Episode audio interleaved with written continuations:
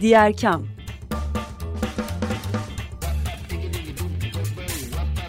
Sosyal fayda dünyasından fikirler, tartışmalar, haberler.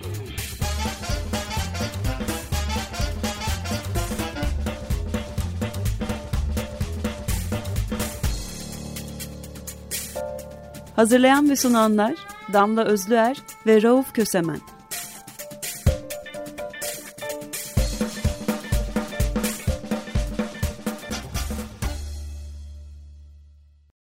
Herkese merhaba 95.0 Açık Radyo'da Diğer Kam'da Damla Özler'le berabersiniz. Sevgili program ortağım Rauf bugün bizlerle olamayacak ancak çok özel bir e, konuğumuz var. Orman Mühendisi Etki Çemberleri Vakfı Genel Koordinatörü Belgin Ergül bizlerle beraber. Hoş geldiniz Belgin Hanım. Merhaba Damla Hanım, nasılsınız? Teşekkürler, sağ olun. Hemen dinleyicilerimize iletelim. Bugün Belgin Hanım'la birlikte önemli bir meseleyi konuşacağız. Ee, biraz deprem gündemimize de ara vererek e, Marmara'nın geleceğini konuşacağız. E, çünkü Marmara ölüyor diyebiliriz açıkça değil mi Belgin Hanım? Kesinlikle. Hatta öldü demek belki daha doğru olur. Henüz farkında olmasak da. Ve Marmara'nın e, ölmüş olmasından bahsederken sadece bir denizden değil o denizle beraber bütün bir bölgedeki habitattan, kültürleriyle, beslediği ekonomiyle, tüm canlılarıyla büyük bir habitattan bahsediyoruz. Ee, nasıl başlayalım? Siz bu alanda özel bir proje yürütüyorsunuz. Müsilajsız Marmara üzerinden Marmara Denizi'ni yaşatmak için. Proje nasıl başladı ve nereye doğru evriliyor konuşalım mı ilk olarak? Elbette ki zevkle. E, Etki Çemberleri Vakfı olarak e, Birleşmiş Milletler Kalkınma Programı UNDP'nin bir hibe programı desteğiyle 2023 e, yılı sonunda sona erecek olan Müsilajsız Marmara için Marmara Denizi Dostu Sanayi Mutabakatı projesini hayata geçirdik. Ee, ana hedefimiz de e, Marmara Denizi olmak üzere Türkiye'nin denizlerinde bizlerin ve diğer canlı türlerinin ekonomik, kültürel, sosyal ve çevresel sürdürülebilirliğini sağlamak için örnek uygulamalar geliştirilmesi ve bu uygulamaların yaygınlaştırılmasıdır. Doğal olarak projemiz e, sürdürülebilir kalkınma amaçlarından özellikle 6, 8, 11, 12 ve 14 hedef alınarak ilerleniyor.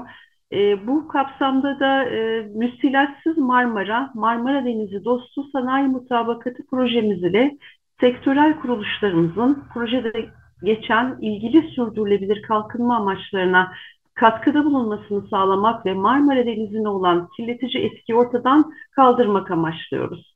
E, dört ilimizde çalışacağız Damla Hanım. İstanbul, Tekirdağ, Bursa ve Kocaeli illerimizde neler yapacağız? İsterseniz kısaca izah edeyim size. E, bilim insanlarımız ve uzman isimlerden oluşan bir danışma kurulumuz e, oluşturduk. Bu kurul liderliğinde e, Marmara Denizi dostu olan çalıştay ve seminerler düzenleyeceğiz. Sektör bazlı Marmara Denizi dostu mutabakat imza süreçlerini başlatacağız e, mutabakata imza atan e, sektör temsilcilerimizle aksiyon planları hazırlayacağız ve bu planlardan kamuoyunu haberdar edeceğiz.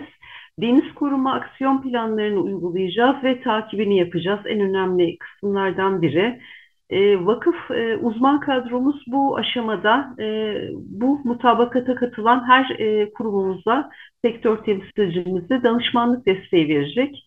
Projenin doğal olarak bir etki değerlendirmesini ve analizini hazırlayacağız. Ee, bizim için çok keyifli bir kısım ee, bu proje kapsamında bir gönüllü eğitmen programı hazırlayacağız. Dört ilimizde. Bunun için eğitmen adaylarımıza gönüllü olarak bir ilan çıkartacağız. Yine izleme değerlendirme sistemi olan bir gönüllü eğitmen programı. Ee, genç ve yetişkinlere yönelik olacak bu program.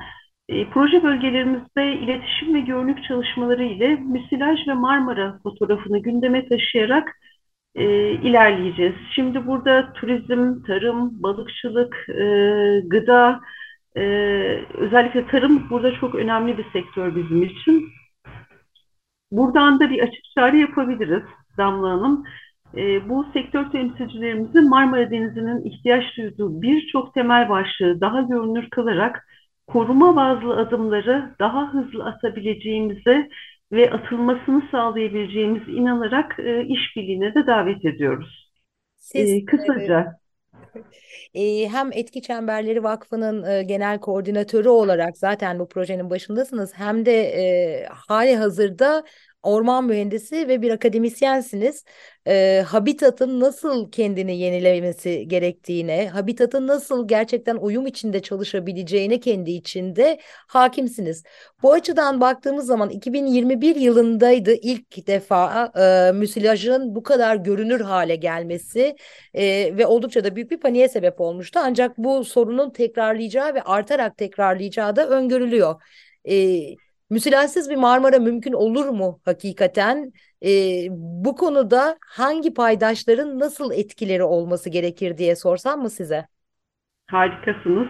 Aslında Damla Hanım, e, geçmişine baktığımız zaman, e, müsilajın tarihçesine baktığımız zaman diyelim size daha doğrusu, İlk olarak 90'lı yıllarda görülmeye başladı Marmara Denizi'ndeki müsilaj. 2007 yılı Ekim ayında da hepimizi ürkütecek bir şekilde belirginleşti. E, müsilaj e, nedir kısmında da e, isterseniz küçük bir bilgilendirme yapalım. E, denizdeki biyolojik üretimin ilk basamağı olan bitkisel planktonu yani fitoplanktonun bazı çevresel faktörlerin tetiklenmesiyle aşırı çoğalmasının bir ürünü olarak deniz suyuna salgıladıkları o e, kaba tabir gibi olacak ama o sümük su şeffaf ve yapışkan bir e, organik madde olarak tanımlayabiliriz müsilajı. Burada e, artık e, müsilaj Marmara iç denizinde e, tamamen yayılmış durumda, deniz tabanında. E, önemli kısım da var burada. Müsilajdan ziyade aslında en önemli başlıklardan biri müsilajı yaratan ana su kitlesi. Yani esas sorunlardan biri Marmara Denizi'nin aşırı bir yükle kirletiliyor olması. Şimdi hepimiz biraz e, aşinayız. 14 Kasım 2020'ye gidelim. Ergene, derin deşarj projesi başladığı noktadan beri dünyanın en kirli akarsuyu kirletici e, unsurları e, kuşaklama kolektörleriyle toplayıp 50 kilometrelik bir yol boyunca taşıdıktan sonra Marmara Denizi'ne kıyıdan 4,5 kilometre derine deşarj edildiği andan itibaren e, Marmara e, maalesef e, gitmeye, kaybolmaya başladı diyebiliriz.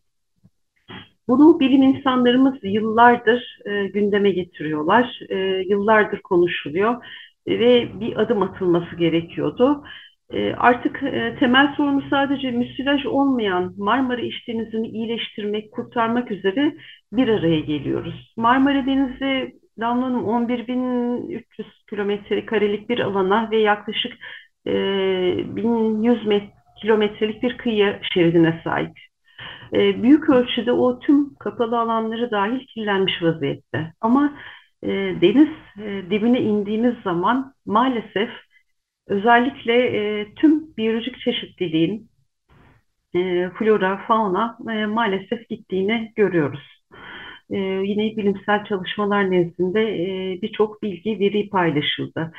E, aslında e, bir yandan da şunu iyi görmek lazım. Müsilaj dedik, çıktı dedik ama fitoplanktonlar ölüyor. E, Kıkabatı yine e, kısa tanımıyla e, fitoplankton nedir kısmını da kısaca söyleyelim. Fitoplankton aslında denizlerin sessiz kahramanıdır. Ee, oksijenin yaklaşık %75'i denizden gelir. Fitoplankton atmosferdeki karbondioksiti alır, yani deniz üzerindeki bizlerin soluduğu organik karbona çevirir ve ölen organizmalarla deniz tabanına gönderir. Fakat bir adet sigara e, tanesi onlarca yıl az önce bahsettiğim derin deşarj projesiyle e, Ergene'den e, boşalan o tehlikeli tarım ve endüstriyel atıklara özellikle sanayi atıkları yani maalesef e, Marmara Denizi'ndeki fitoplanktonların artık ölümüyle sonuçlandı. Marmara e, ölü bir deniz e, çok rahatlıkla denilebilir. Bizlerin yapabileceği şeylerse e, önüne geçebileceğimiz e, hala daha e, birçok şey var. Durdurabiliriz en azından o kirlenmeyi. Müsilaj problemiyle mücadele kapsamında Marmara Denizi Eylem Planı e, açıklandı kamuoyuna. Marmara Belediyeler Birliği ve Çevre Şehircilik İklim Değişikliği Bakanlığı ortaklığında 2021 yılında 22 maddesiyle e, hayata geçirilmeye çalışılıyor. E, ve bu e, Marmara Denizi Atık Yönetimi ve Deniz Çöpleri Bölgesel Eylem Planları devreye girdi. Şimdi müsilaj e, bu planlarda Marmara Denizi'nde doğal yaşamı etkileyen bir afet niteliğinde tanımlandı. Bakın burası e, çok çok önemli bir detay. Aslında detay da değil bir tanım. Müsilajı bir afet niteliğinde tanımlıyorsak bugün e, Türkiye gündeminde hepimizi sarsan birçok olay yaşıyoruz ama çok yakında özellikle havaların da ısınmasıyla birlikte e, Marmara Denizi'nin e, bizlere çok ağır mesajları karşımıza çıkacak. Deniz çöpleri e, deniz yüzeyinden, deniz dibinden, kıyılardan, plajlardan, Marmara'nın e, gelen nehir ve dere ağızlarından, e, yanlış e, balıkçılık uygulamalarından, hatalı uygulamalardan, deniz çöpleri dahil çok büyük sorunlar yaşanıyor. Özellikle Marmara Denizi'nin damlanın tabanına baktığınızda %75 oranında plastikle karşılaşıyorsunuz. E, ikinci kısmı %10'la metal geliyor. Daha sonra işlenmemiş e, ağaçlar da dahil olmak üzere hatta e, o dağılmış kağıt da dahil olmak üzere Marmara Denizi'nde görebiliyorsunuz. E, doğal olarak teknolojinin de gelişmesiyle birlikte endüstriyel tesislerin de Marmara Denizi çevresinde o konuşlanması, insan popülasyonunun artması, yeterli önlemlerin alınmaması Marmara Denizi'nin kirlenmesinin büyük oranda da artmasına sebebiyet verdi yıllar e, süreci içinde. Bizim burada yapmaya çalıştığımız etki çemberleri vakfı olarak e, bir çözüm için işbirliği seçenekleri e, oluşturacağız. E, özellikle tarım, e, turizm, balıkçılık, gıda e, gibi sektörleri e, bir araya getirerek e, bu projemiz kapsamında e, ilk aşamada Marmara Denizi'nin ihtiyaç duyduğu birçok temel başlığı daha görünür kılmayı düşünüyoruz. Sözünüzü kestim kusura bakmayın ama çözüme geçmeden çerçeveyi daha netleştirmek adına bu meseleyle ilgilenmezsek başımıza ne geleceği konuşalım mı? Yani diyelim ki kirlenme aynen böyle devam etti. Bir yandan iklim kriziyle de boğuşuyoruz ve bu afete yönelik herhangi bir adım atamadık. Sonuçları ne olacak? Çok güçlü bir soru, naif bir soru diyemeyeceğim. Damla Hanım buna çok güçlü bir soru sordunuz. Az önce izah ettiğim bir şey var, oksijen.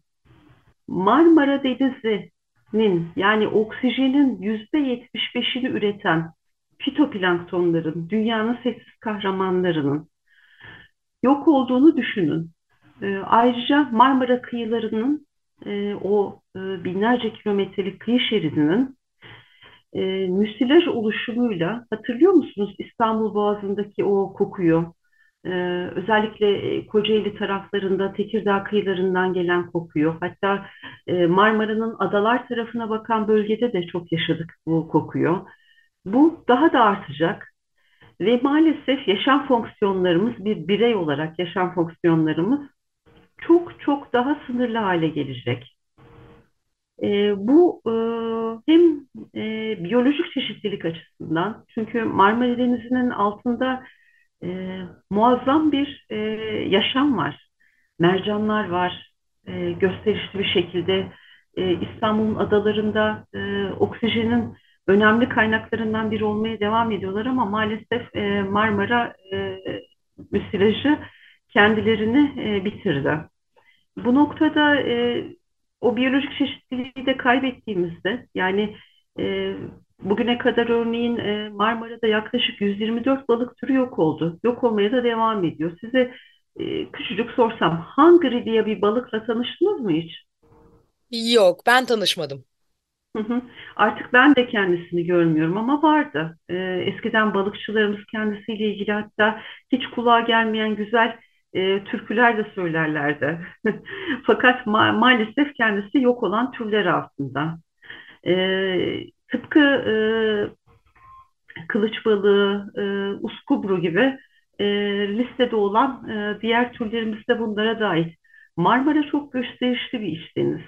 Ama e, evsel atıklar, deniz taşımacılığından kaynaklanan kirlenmeler, e, sanayi, endüstri Marmara Denizi'ni yok ettiği anda biz çok daha büyük bir kirlenme, e, çok daha büyük bir e, küresel iklim değişikliğini de bize yansıttığı sağlık problemleriyle ve kirlilikle mücadele etmeye çalışacağız. O zaman o... özet olarak yaşamak için yaşatmak zorundayız e, demek mümkün değil mi? Kesinlikle Damla Hanım katılıyorum size. Yaşamak için yaşatmak zorundayız. E, ama e, Marmara Denizi'nde biz şu an Damla Hanım sadece yukarıdan görüyoruz müsilajı. E, bakın e, sualtı e, meslektaşları, e, sualtı e, dalgıçlarımız, bilim insanları Marmara Denizi'nin deniz tabanındalar. Sürekli bununla ilgili muazzam belgeseller çekildi. Bununla ilgili muazzam çalışmalar ve raporlar yapıldı, hazırlandı. Artık bir birey olarak da e, bunları takip etmeli ve okumalıyız, görmeliyiz. Ama ben e, bir kıyı şeridinin kenarına gittiğim zaman çok rahatlıkla bir e, minicik bir örnek en basiti sigara izmariti. E, bir kıyı şeridine gidin, herhangi bir şeridi söyleyelim. Mesela e, burada Caddebostan açıkları, adalar, e, Kınalıada, Burgaz, Kocaeli, Çanakkale, Tekirdağ'daki bir başka kıyı şeridi çok rahatlıkla çöplerimizi bırakır ve gideriz. E, daha sonra bu çöpler ne oluyor? Yerel yönetimlerin e, bu kadar büyük o çöpleri e, temizleme gücü yok çünkü. E, fırsatı yok. E, doğal olarak deniz suyuna karışıyor. Deniz suyuna karıştığında başımıza neler geliyor? E, bu bahsettiğimiz ana hatlarıyla kirlilikle karşı karşıyayız. Ama zaten tekrar gidelim bakın Tekirdağ bölgesine. Derin Deşarj projesi bizi Ergenene nehrine akıtılan tüm sıvı ve katı atıkları zaten getiriyor.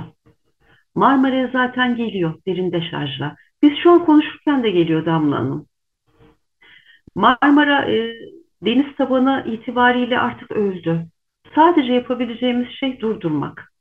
Ve e, koruma tedbirleri kapsamında özellikle Marmara e, Belediyeler Birliğimiz ve e, Çevre Şehircilik Bakanlığı ile birlikte hazırlanan e, bu e, eylem planı kapsamında ayrıca bizim gibi Etki Çemberleri Vakfı gibi sivil toplum kuruluşları da e, ihtiyaç duyulan temel başlıkları çok daha görünür kılarak koruma bazlı adımları atabilirler. E, vaktimiz var, yapabileceklerimiz de var. Doğal olarak da burada kamuyla işbirliği de yapmamız gerekiyor. Sivil toplum kuruluşları olarak da. Ve bir birey olarak da yapabileceğimiz çok fazla şey var. Atmamak, yani bireysel atığın önüne geçebiliriz. Tam bu noktada işte buradan çözümlere doğru ilerleyelim. E, müsilajsız Marmara'nın içerisinde farklı ayaklarda çok katmanlı çözümlere ulaşmaya çalışıyorsunuz. E, Marmara Denizi'ni yaşatalım sivil toplum çalıştayı e, vardı. Yakamozu Seç Gökçeada projeniz devam ediyor ve bir de Marmara Denizi Dostu Sanayi Mutabakatı e, olacak. E, hangisinden başlayalım? E, sanayi mutabakatı üzerine konuşalım mı biraz? Çünkü kirliliğin en temel e, noktalarından biri Ergene'den gelen sanayi atıkları. Aynen öyle. Bu kapsamda bizim e, bu bahsettiğimiz e, Marmara Denizi Dostu Sanayi Mutabakatı projemiz e, girişte de aktardığım gibi Birleşmiş Milletler Kalkınma Programı tarafından desteklenen bir e, proje. E, hayata geçirmeye başladık, ilk adımları attık. E, hazırlayacağımız mutabakat nedir? Neden böyle bir şey hazırlıyoruz derseniz, e, sektör temsilcileri, en az 30 sektör temsilcisinin katılımıyla aslında biz bir söz vereceğiz. Marmara Denizi'ni korumak için biz bu önlemleri alıyoruz sözü vereceğiz. İstanbul, Tekirdağ, Bursa ve Kocaeli ilindeki sektör temsilcilerimizle. Tarım yine bu sektörlerin en üzerinde gelecek ama e, doğal olarak turizm de var. Yani kıyı şeridindeki turizmden bahsediyoruz. Buradaki sektörler de var. E, moda da var. E, ayrıca gıda da bu sektörlerin arasında olacak. Kendileriyle imzaladığımız bu mutabakat kapsamında bunu kamuoyuna zaten deklare edeceğiz. Deniz koruma aksiyon planları hazırlayacağız. Ben bulunduğum ilde e, bu veriler, bu kirlilik, bu sorunlar ışığında neyi nasıl yaparsam e, en doğru adımı atmış olurum. E, çok kısa tanımıyla deniz koruma aksiyon planları hazırlayacağız. Yine kamuyla işbirliği içinde ilerleyeceğiz. Uzman kadromuz ve e, danışman akademisyenlerimiz nezdinde. E, bazı e, verileri, e, mikroplastik ölçümleri de dahil olmak üzere e, tüm e, projemizin takipçileri sektörlerimiz ve kamuoyuna da deklare edeceğiz. Ve e, çok daha hızlı bir şekilde e, müsilaj ve Marmara fotoğrafını gündeme taşımayı düşünüyoruz Damla Hanım. Yakamoz'u seç Gökçeada. Yakamoz'u nasıl seçecek Gökçeada? Biraz da ondan bahsedelim. Elbette ki. E, Gökçeada'da e, şu anda devam eden e, bu projemiz e, de bizler için e, çok önemli. Hatta 17 e, Haziran'da da kendi, bu proje kapsamında e, bir e, küçük bir festivalimiz de düzenlenecek orada. Birçok atölyeler de yapacağız. Gökçeada sakinlerini, yerel yönetimleri ve sivil toplum kuruluşlarını Gökçeada'yı korumak ve Gökçeada'nın çevresel sürdürülebilirliğini sağlamak için güçlendirmek üzere bir, hibe programı bu. Projemiz kapsamında çocuklarımız, kadınlarımız, gençlerimizi kapsayan yerel sakinlerimizi sürdürülebilirlik odaklı işletme sahiplerini, yerel yönetimleri Gökçeada'mızı korumak için e, örgütlenmiş bir şekilde e, bir e, planın içine dahil edeceğiz. Burada e, plastiksiz yaşam e, bizim için çok önemli. E, o kapsamda da kendilerine bazı modeller, bazı uygulamalar, e, bazı yöntemler önereceğiz. Projemiz e, Ağustos 2023'te sona erecek fakat daha sonra projelerin etkisini ölçümleyebilmek açısından e, e, takip sürecimiz de devam edebilecek. Yine bunları da aralıklarla paylaşmaya devam edeceğiz. Herkes kendi başlığını seçecek, kendi yakamozu üzerinden ilerleyecek ve bunu yine kamuoyuna kendileri deklare edecekler. Eminim oradan da birçok birçok e, örnek modeli alarak inşallah diğer uygulanabilecek lokasyonlarla da paylaşma şansımız olacak. Adalar e, şu aşamada önemli Damla Hanım. E, az önce de aktardığım gibi 22 maddelik o koruma eylem planı kamuoyu nezdinde izah edilen e, adalar bunun içinde. Yani daha çok e, harekete geçmemiz gerekiyor. E, aynı zamanda Gökçeada'daki bu projenin bir e, tür örnek olmasını ve yayılmasını da istiyorsunuz. Bunun sonuçları e, daha lokal hareketler içinde örnek oluşturacak diye umuyorsunuz değil mi? Kesinlikle. Örneğin şu an e, değerli bir hocamız nezdinde e, oradan e, mikroplastik e, ölçümlemelerine başladık e, bazı kıyı şeritlerimizden. Bunu kamuoyuyla yine paylaşacağız. E, yerel yönetimlerimizle, Gökçeada sakinleriyle de paylaşacağız. Hatta bir adım daha ileri gittik e, Damla Hanım. Gökçeadalı gençlerimize mikroplastik ölçümleme, ölçümleme ile ilgili bir e, eğitim atölye çalışması yapacağız. E, gençlerimiz ne kadar bilimin e, içinde olurlarsa, gençlerimiz ne kadar kendileri de o e, sürecin içinde e, yer alırlarsa e, karar alma e, zamanları geldiğinde o kadar söz sahibi olacaklardır düşüncesinde olduğumuz için. O zaman e, programın da sonuna doğru geldik artık. E, zamanımız da doldu. Çok teşekkür ederiz e, Belgin Hanım bugün bizlerle beraber olduğunuz için. Hala vakit, vakit var diyelim. Müsilajsızmarmara.com'dan da detaylara ulaşabileceğini dinleyicilerimizin söyleyelim. Diğer kamdaydınız 95.0 Açık Radyo'da. Haftaya görüşmek üzere. Hoşçakalın.